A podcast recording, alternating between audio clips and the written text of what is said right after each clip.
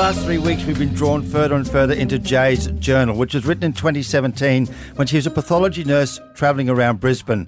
Her marriage seems to be in a shaky place. Her husband Sam has suggested having another child could strengthen their relationship, but in the meantime, she gets closer and closer to a stranger she met at the clinic called Thomas Michael Gillies. Let us continue. Thursday, February 16, 2017. Sam's planning a surprise birthday party for me. I found out because Mum left a message on our answering machine saying, Hello, Sam, love. Doug and I are just wondering if you could remind us what time festivities kick off on Saturday. Is it six or seven? Mum always thinks because it's Sam's voice on the answering machine, she's talking directly to him when she leaves a message. I called her straight back and asked what she was talking about. She was horrified she'd spilled the beans and begged me not to let on that I'd knew anything. Apparently, Sam's booked a room at the Paddo next Saturday. He's paid for a drinks package and finger food and invited 50 people. He's organised everything music, a cake, a babysitter to pick Bella up at 8 and take her home. Mum says he's so excited and so are they, so please, could I not let on that I know? I'm furious. Sam asked ages ago what I'd like to do on my birthday. I told him I'd like to go away for a weekend, maybe to Binnaburra. He knows I don't really like parties and I hate surprises, so why is he doing it? The darker side of me says it's because throwing a party makes him look good. And he loves parties. He's generous and outgoing and loves small talk. He'll make a beautiful little speech saying how much he loves me, and everyone will, rightly, think I'm the luckiest woman in Brisbane. The kinder side of me, the one that's losing, says he's just trying to do something nice for my birthday. But the way I see it, I have three options.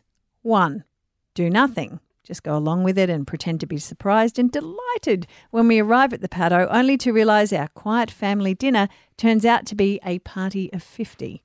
Two, ask him nicely to cancel it, thank him profusely, and tell him it was super sweet and kind and a lovely thought, but remind him I don't like that kind of thing. I'm getting to the stage where I don't want to have to be friendly.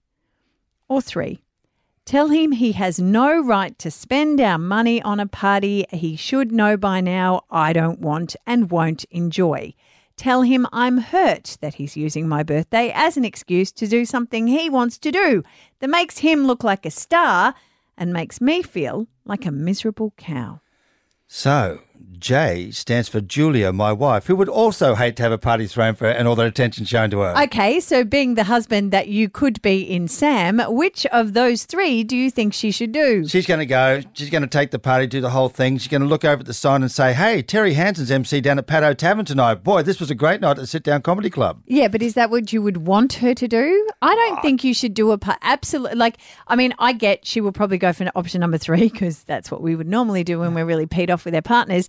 But uh, number two, you should not do a surprise party if you don't like it, regardless of the fact that everyone's been told to come and that, you know, he's paid, prepaid the money. It is not the right thing to do. I think she also feels awkward because she's got to be getting that he is trying so hard at the moment. It's all about new babies. It's all about surprise parties Um, and attention. She didn't say that at all Yeah, in the pages that I just read. There was no mention of Well, that. well, let me tell She's her, from a bloke's perspective, he is trying too hard and in fear of becoming, as I say again, a tragic figure.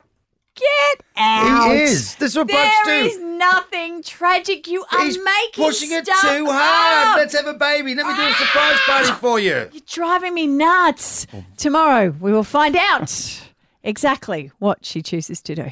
I am loaded up with two I told you so's. Mm-hmm. If your wife doesn't want a party, don't give her one. That's Well, from personal actually, experience. That is an interesting question. Do you want to talk about that? We should talk about that. Yeah, from bitter experience, I can talk about that. Yeah, because can you tell someone you don't want their present or their party? Mm.